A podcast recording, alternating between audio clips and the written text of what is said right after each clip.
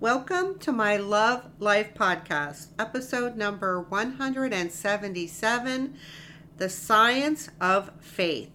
It's January 7th, 2024. I'm your host, Lisa A. Lundy, author, blogger, YouTuber, motivational speaker, and more. I am also a member of the Newsweek Expert Forum. What I do is I help people be happy, healthy, and well loved, even when life is extremely difficult. As my disclaimer, this podcast does not constitute medical or therapy advice in any capacity. There is no music for this intro for my podcast or the outro as I am working to be more inclusive.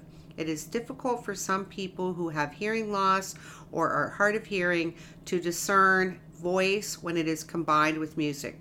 Join the movement and get other podcasters to ditch the music and voice combination. That would be helpful. That would be inclusionary. That's my intro without the music. The science of faith. My heavens, people.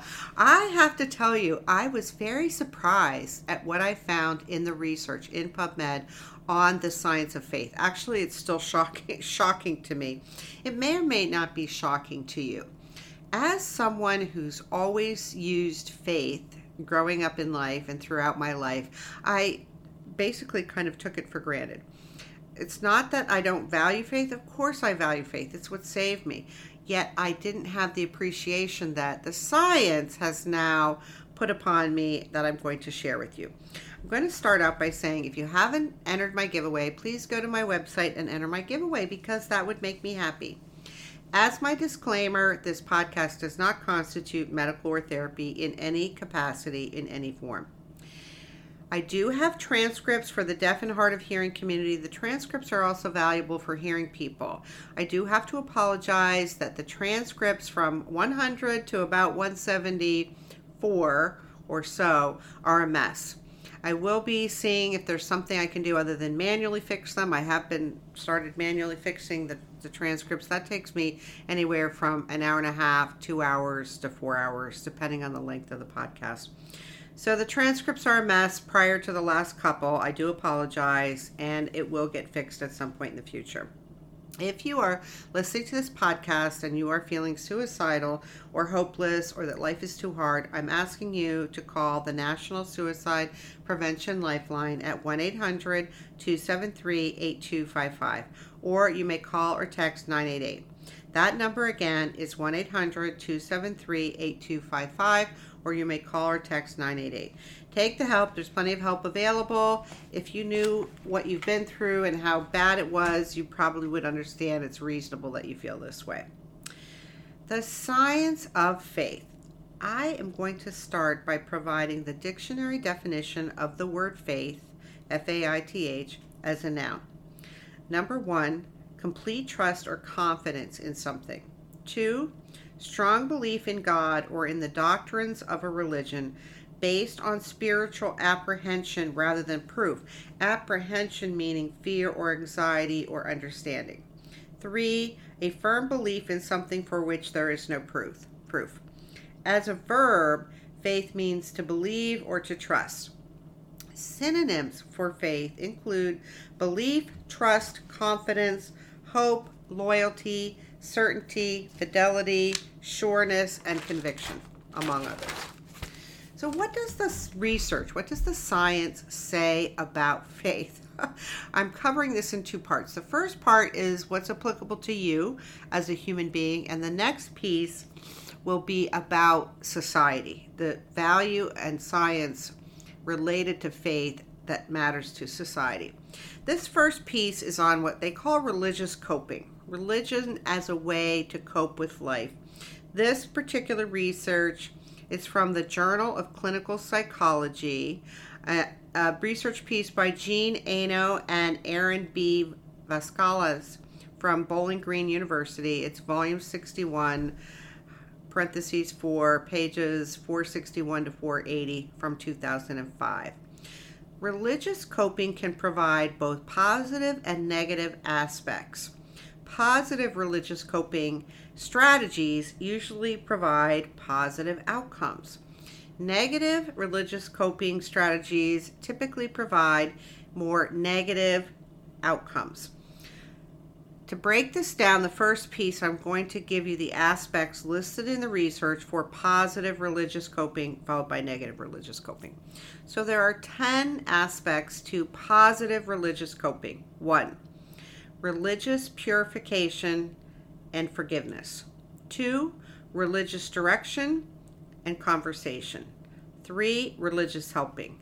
Four, seeking support from clergy or religious members. Five, collaborative religious coping. Six, religious focus. Seven, active religious surrender. Eight, benevolent religious reappraisal. Nine, spiritual connection. 10, marking religious boundaries. Those are the positive aspects for religious coping, not the outcomes. Those are the positive aspects. I'm going to get into the outcomes shortly.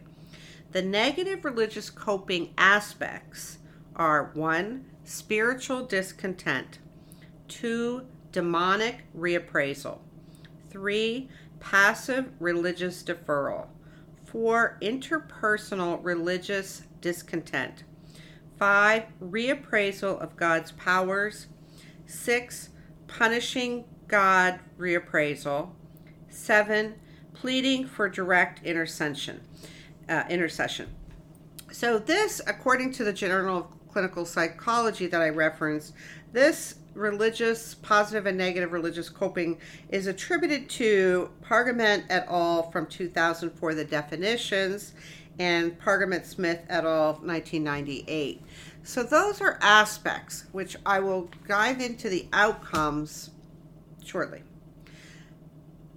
I would like to turn your attention to this research piece in PubMed titled, quote, Belief, Behavior, and Belonging How Faith is Indispensable in Preventing and Recovering from Substance Abuse. This piece in PubMed is by Brian J. Grim and Melissa Grim from the Journal of Religious Health, August 2019, uh, volume 58, parentheses 5, pages 1713 through 1750. So I've summarized some high notes or key points from this belief, behavior, and belonging how faith is indispensable in preventing and, and recovering from substance abuse. 73% of American treatment programs in the United States include a spirituality based element, as found in Alcoholics Anonymous, for example, as well as other programs, according to this research piece. This particular study reviewed voluminous empirical evidence to come up with these results. According to Mr. Grim and Ms. Grim, the faith based volunteers in the United States that oversee and run recovery programs contribute $316.6 billion in savings to the U.S. economy annually at no cost to taxpayers. That number again was $316.6 billion in savings to U.S. taxpayers at no cost to U.S. taxpayers.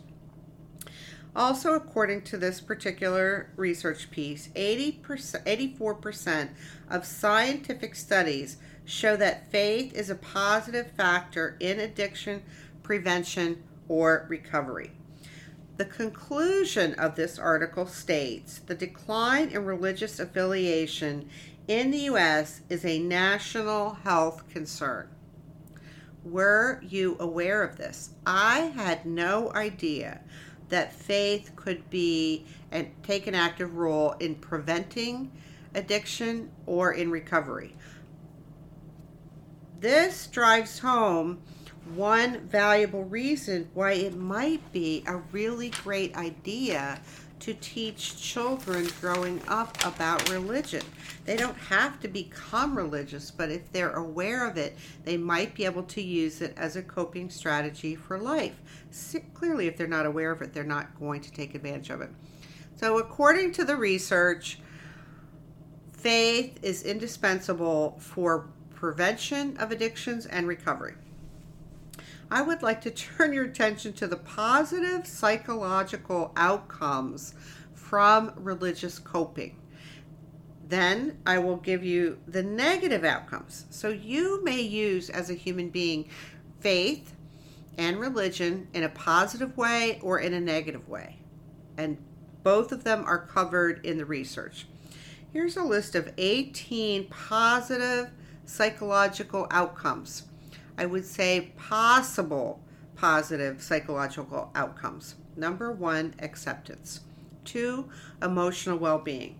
Three, general positive outcomes. Four, happiness. Five, hope. Six, life satisfaction. Seven, optimism. Eight, personal adjustment. Nine, personal growth. 10 positive affect, 11 purpose in life, 12 recent mental health, 13 resilience, 14 satisfaction, 15 self esteem, 16 spiritual growth, 17 stress related growth, and 18 quality of life. I think if we look at this list, these are pretty significant possible outcomes, possible positive psychological outcomes from using religious coping in a positive way. Who couldn't use optimism, happiness, hope, emotional well being, acceptance, having a purpose in life? These are all really very valuable possible outcomes. Let's look at the negative outcomes. As far as the research goes, these are the negative possible outcomes for religious coping when used in a negative context. Number one, anxiety. Two, burden. Three, callousness. Four, depression. Five, distress. Six, global distress. Seven, guilt. Eight, hopelessness. Nine, hostility. Ten, impairment. Eleven, mood, mood disturbance. Twelve, negative aff- affect. Thirteen, negative mood. 14 perceived stress, 15 PTSD symptoms, 16 social dysfunction, 17 specific stress, 18 spiritual injury, 19 being suicidal, and 20 trait anger. Those are also significant negative possible outcomes, which all of which points back to faith can be used in a positive way or a negative way and it's really dependent on how you as an individual use it. In society, it's certainly preventive and helpful in re- addiction and addictions. So, what are the reasons why people either lack faith or, in many cases, lose faith? Because we do, according to the research, have people who were originally trained in faith or originally had some faith or they had some religious schooling or upbringing that they then later in life do not use or practice. So, what, what's all that about? I'll give you some good reasons. Number one, some people lack faith or lose faith or lack faith because they were never exposed to it in a meaningful way. In other words, it was not role modeled to them growing up or in the present time. Two, something bad happened and they got mad at God or gave up on their faith or some way stepped away from religion. Three, they saw hypocrites modeling religious beliefs and saw it as a fraud, bad, or otherwise having little or no value. Four, they had a bad personal experience and got turned off. Five, they were exposed to religion, but not in a meaningful way, more or less in a superficial fashion, but not to the level of being fraudulent or hypocritical. Six, they have too much adversity or pain in their life to believe in God or a higher power. Seven, they've had unanswered prayers or worse. Eight, they are lacking support from other religious believers. Nine, guilt by association. Bad religious leaders mean all religion is bad. This is a form of all or nothing thinking, black or white thinking, and is irrational yet common. 10 not feeling that there's any benefit to faith. 12, ego or pride. I mean, 11, ego or pride. 12, they just change their minds or they change their belief systems. 13, they are not attending church or services. 14, it's not impar- important to them given the other priorities that they have going on in life.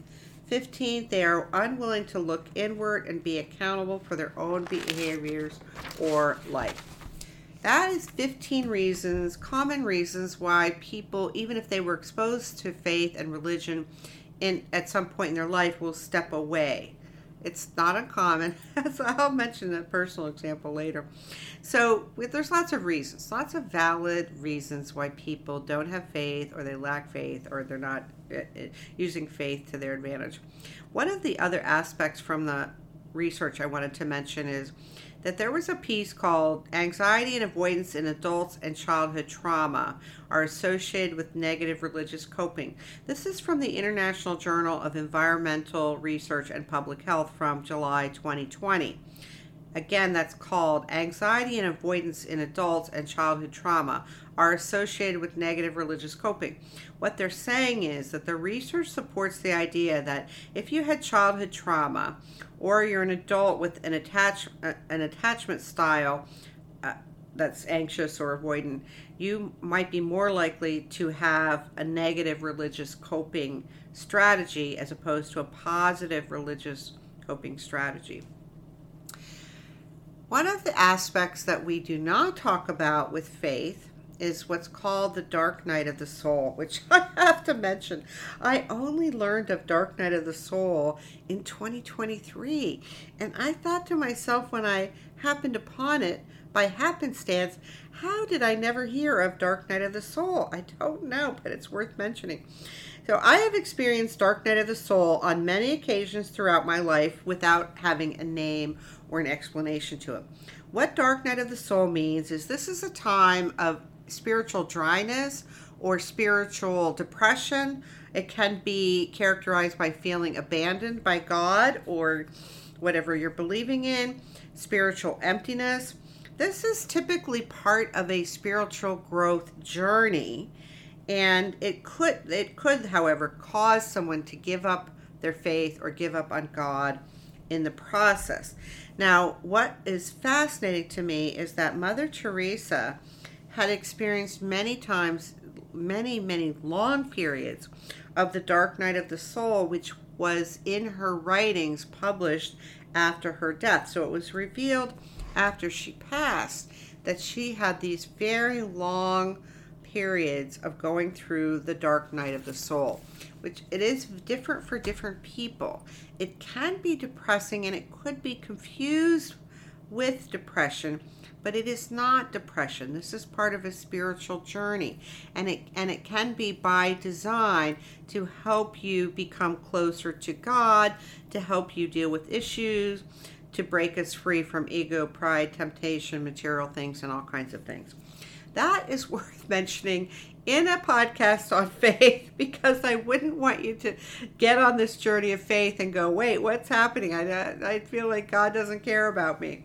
God cares about everyone if you're a person of faith and wants good for you, but He also wants you to be close to Him, which is a choice. He doesn't mandate you have to believe in God. Another aspect worth mentioning before I get into some ideas of how you could grow faith, if this is of interest to you, is surrendering.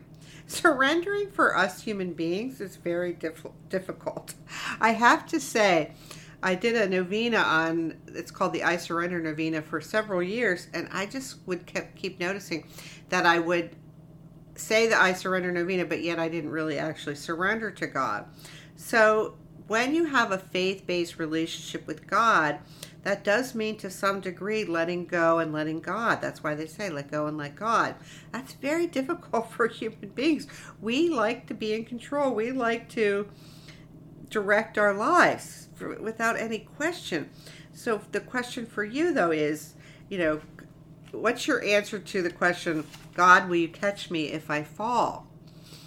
Well, ideally yes god will catch you if you're if you fall but it might not be in the way that you want like so surrendering is is a definite aspect of faith and this topic is one i could just talk for hours about which is would go against my rules for podcasting that my podcasts are under an hour at best and as short as possible so this next piece is for you who would like to grow in faith. You would like to build your muscles on faith in, in any capacity.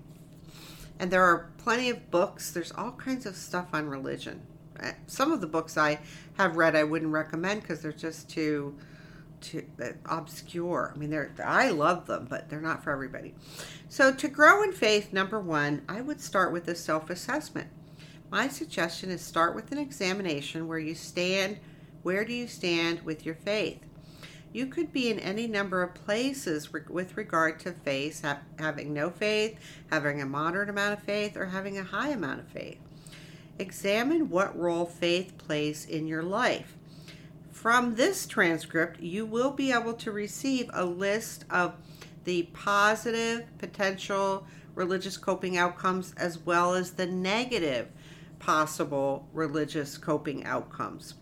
Are you receiving the positive religious outcomes from your faith? That is a good question. I don't know.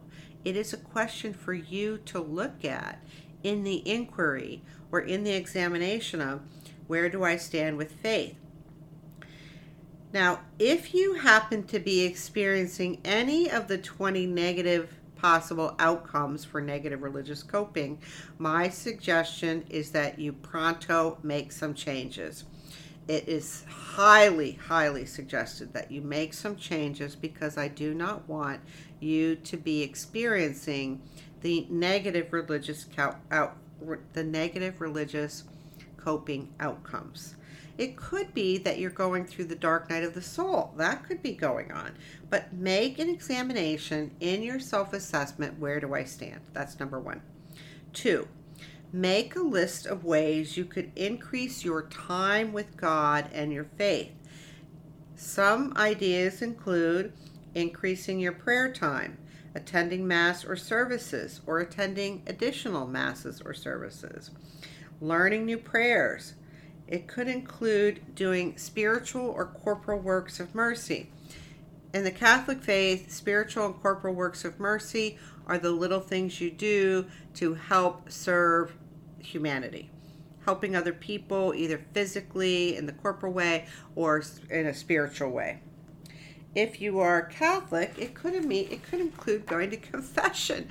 I don't know how many other Christian religions include Christian religions include confession at this point because they all kind of divorced the Catholic faith and some of them ditched confession. That was one of the big things that was ditched when people, Christian religions, broke off from Catholicism. It could include asking yourself the meaningful question Do I really trust God? Do I really trust God? It could mean reading the Bible. It could mean reading your religious teachings or scripture, whatever religion you you belong to. It could mean fasting. It could mean joining a prayer group or a Bible study group or some religious group that discusses the, the teachings of your religion. It could mean volunteering in, in a religious context. There are many, many ways where you could take an action to increase the presence of God in your life and grow your faith. Number three, implement actions as determined from your assessment and the subsequent list. In the second recommendation is make a list of ways you could increase your time. I just gave you the list. I gave you a list of many ideas. So start implementing the actions. Number four, emotions. How do you feel about God? How do you feel about God, the higher power, the universe, whatever it is you're subscribing to? If it's not God, it could be universe, it could be some higher entity. How do you feel about that? What are your feelings? What are the emotions? For this aspect piece, I'm asking you to drill down and get to the real bottom line of how do you feel about God or the universe or whoever it is that you know you believe in you know, is there trust? Is there love? Is there gratitude? Is there appreciation? Is there are there miracles, blessings, compassion, strength? I don't know, but this is a very good place to look when you are examining your faith, your level of faith, and this can help you deepen your relationship to faith and to God or to whoever you you believe in. If your emotions are not generally speaking very positive and in the uh, under the umbrella of happiness and love and the good stuff, then again, I would step back, go back to square one. You, you might have fallen in the trap of negative religious coping, and that's not what we want for you. If you need help with your emotions, I do have a free emotional workbook on my website right below the Newsweek logo. You can download it for free. You do not have to register, it's just there for free. And that will help you if you're not in the genre of happy, love, good emotions with respect to God, the universe, higher power, or whoever you subscribe to. Number five, be honest. This can be very difficult, in my humble opinion. For example, I'm going to give you a little tell of myself story. So, in high school, I had a horrible confession with a cranky, crotchety priest. We'll leave it at that. And I had only had really great experiences with priests and confession prior to that, but this was a little shocking and over the top. As a human being, I've never engaged in bad stuff. I have not ever engaged in, you know, intentionally being vicious or mean or doing bad stuff to people. I, I really have made up my mind from, from a very young age that I wanted to go to heaven. So this was a shocking confession where the priest was really kind of cruel and vicious. And as a result of that confession, I mean, I left the confessional thinking, what just happened? Like I could, couldn't even wrap my head around it. As a result, I didn't go to confession for about 13 or 14 years because I was so tainted by that horrible experience. Really, completely like he had a bad day. Who kicked the dog? I was it. I mean, I, I, it's just un, unfathomable. So I did eventually go back to confession 13 or 14 years later. And if you're not familiar with Catholic confession, one of the first things you say to the priest is you make the sign of the cross, and you say, Bless me, Father, it's been X amount of time since my last confession. So I made this, I did face to face, by the way, for this. I know. What was I thinking? So I did face to face, which means the priest and I are looking at each other. He's not hidden behind a screen. So years ago, ages ago, they added to confession the option of looking at the priest face to face instead of behind the screen. So I go face to face with this young priest. I say to make the sign of the cross, and I say to the young priest, Bless me, Father. It's been maybe 13 or 14 years since my last confession. It's been forever. Who knows how long it's actually been. He was literally flabbergasted, and his face showed it. He was shocked. So he kind of reeled back in the chair, mouth open, eyes big, and then what came out of his mouth was, Well, welcome back. Welcome back. And we had a great confession. It is sometimes, though, hard to be honest. So be honest with yourself if you are going to engage in an examination of your faith and where things stand. That will be helpful. And you don't have to have guilt or shame or embarrassment. I certainly could have been ashamed or embarrassed that it had been, you know, over a decade since I went to confession. I was not ashamed or embarrassed. I had a very, very horrific experience, and that's why I didn't go. I didn't beat myself up. I accepted this is what happened and then got myself turned around on it. It just took a while because I, I wasn't even willing to look at that. I wasn't even willing to go down that path that was so horrible. So, number six, examine your conscious. Now, your conscious, C O N S C I O U S. This is a part of confession in the Catholic faith. This is not a part of all faiths and religions in any capacity because, as I already mentioned, confession is one of the first things that other Christian religions tossed when they broke away from the Catholic faith because all Christian religions originated from Catholicism, if you didn't know that. I did not know that until very late in life. I was like, in the history of Catholicism, they're not very good at teaching the, the history, in my opinion, or that, or it's just not something we talk about. This is a very, very valuable process even if you're not Catholic, even if you if confession is not on the line. So when you're examining your conscience, you're you're really looking at internally. So you're looking internally is how is my outward behavior and treatment of others? How am I with other people?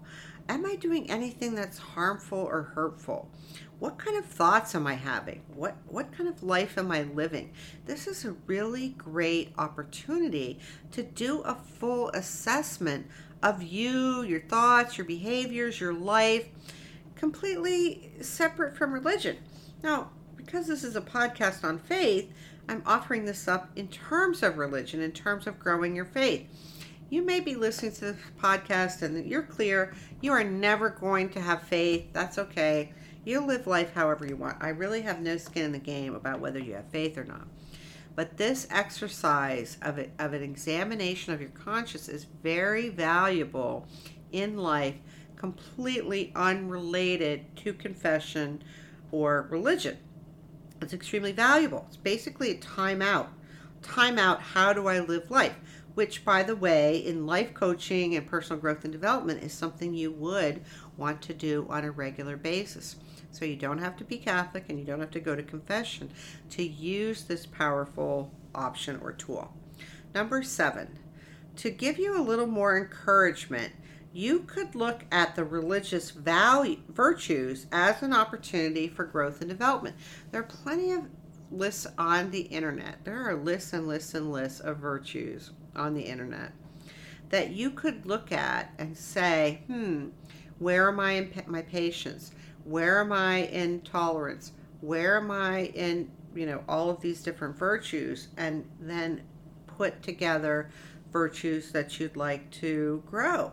This is a part of faith, a belief in a higher power or God, because part of the biblical teachings are about you growing and developing. So this is an opportunity to heal, and you could just go snag any list of virtues that you want and use that as a tool to say, hmm, patience is a virtue.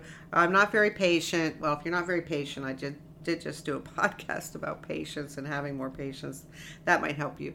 But there's plenty plenty of virtues. And growing your virtues will help you heal, they'll help you grow, they'll help you increase your peace, P E A C E. It's, an amazing idea. There you go. 8. Please remember that faith is a journey. It's not like it's not oh, now I've got all the faith I need. Faith is something as a muscle you can continue to grow until you die, or you could just stop where you are. There are many empowering attitudes and beliefs in the context of either faith in God, faith in a higher power, or faith in the universe, or faith in something. So, for example, one of my favorite empowering attitudes or beliefs is with God, all things are possible. That is not how most people live, and quite frankly, even religious people that I know don't take that particular statement to heart. I, however, take it to heart, and that is why I'm on a mission to bring love and compassion, love and affection, happiness and joy to the world because with God, all things are possible. It's possible we could change the world together where love and affection rules the day because with God, all things are possible.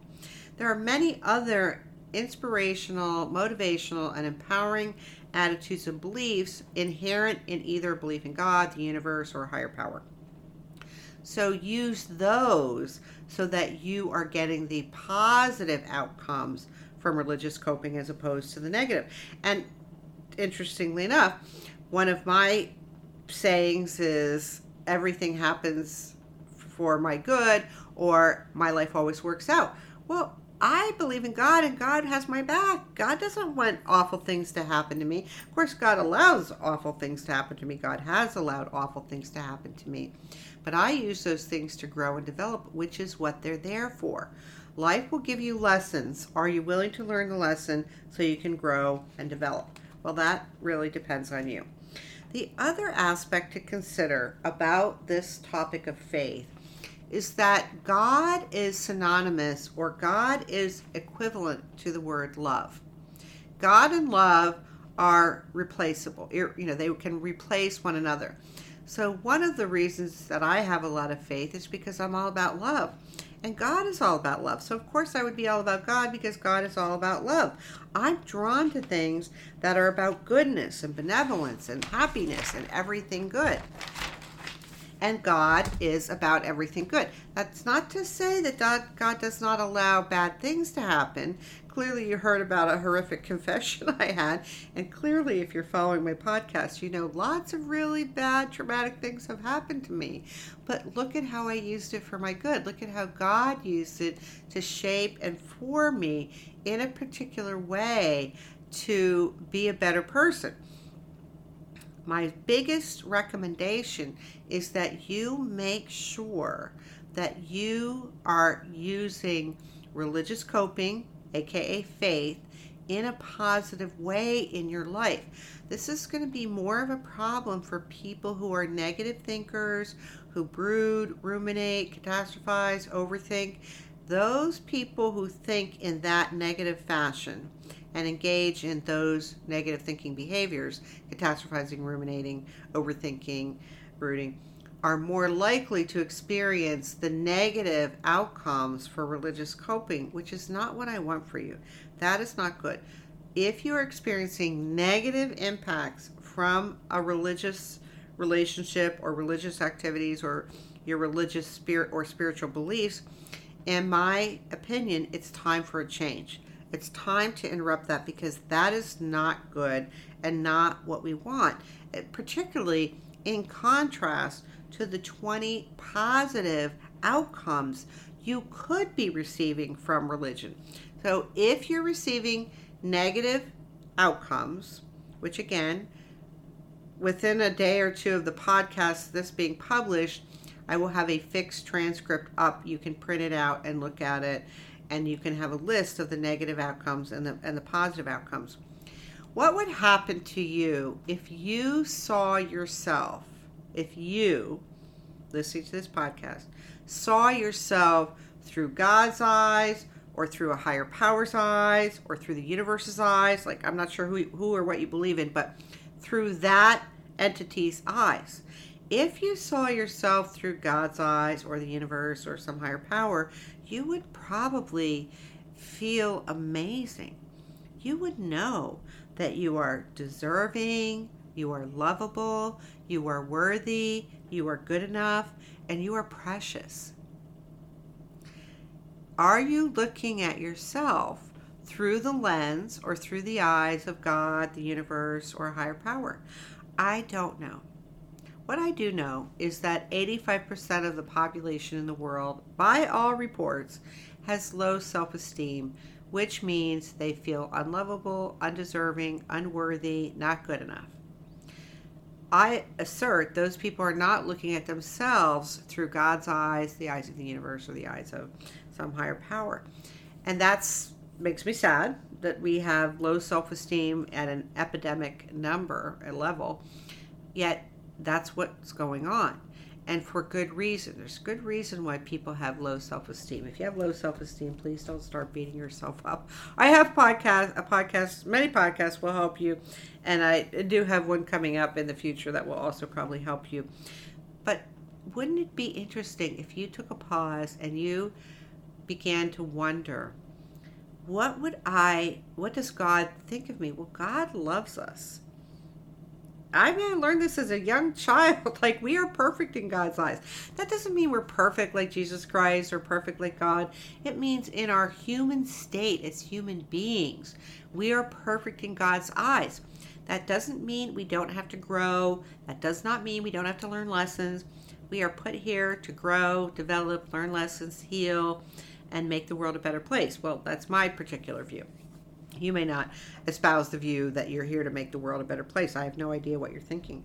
But it probably might be an eye opening exercise for you to think, hmm, God loves me. I'm perfect in God's eyes, even with my flaws, even with my imperfections. Wow, that's a completely different animal than what many of you are experiencing about yourself right now. I invite you to step into that. That would make a huge difference. I invite you to get back to faith. We clearly, from the research, now know that the faith concept is critical to in preventing addictions and in recovery. So we need to change the dying off of religion and faith to a resurgence in faith and religion for our health in the United States. I assert it's probably similar similar in other areas of the world, but who knows? So keep the faith. Make sure you're getting the good outcomes, the 18 positive religious coping outcomes. Make some changes if you've got the negative ones. And let's bring everybody together and have faith. Keep the faith, it will help you. Let me know how I can help you because I do love you, I do care about you, I do understand how hard your life has probably been and why you might be organized the way that you're organized. But there's lots of good things available for you and your future if you will get on the road to growth and development. That's it for now. I do love you. I'm Lisa Lundy saying thank you for listening to my Love Life podcast, episode number 177 The Science of Faith. I certainly hope if you're not having faith right now, you will get on the road to having faith. And I certainly hope you will use religious coping in the positive way to receive the positive benefits from religious coping as opposed to the negatives. Please share this podcast on social media so you can be a player in helping grow faith in the world and in the U.S. We certainly need that for preventing addictions and helping in recovery. I hope you're doing well. I love you. Hang in there for now. That's it.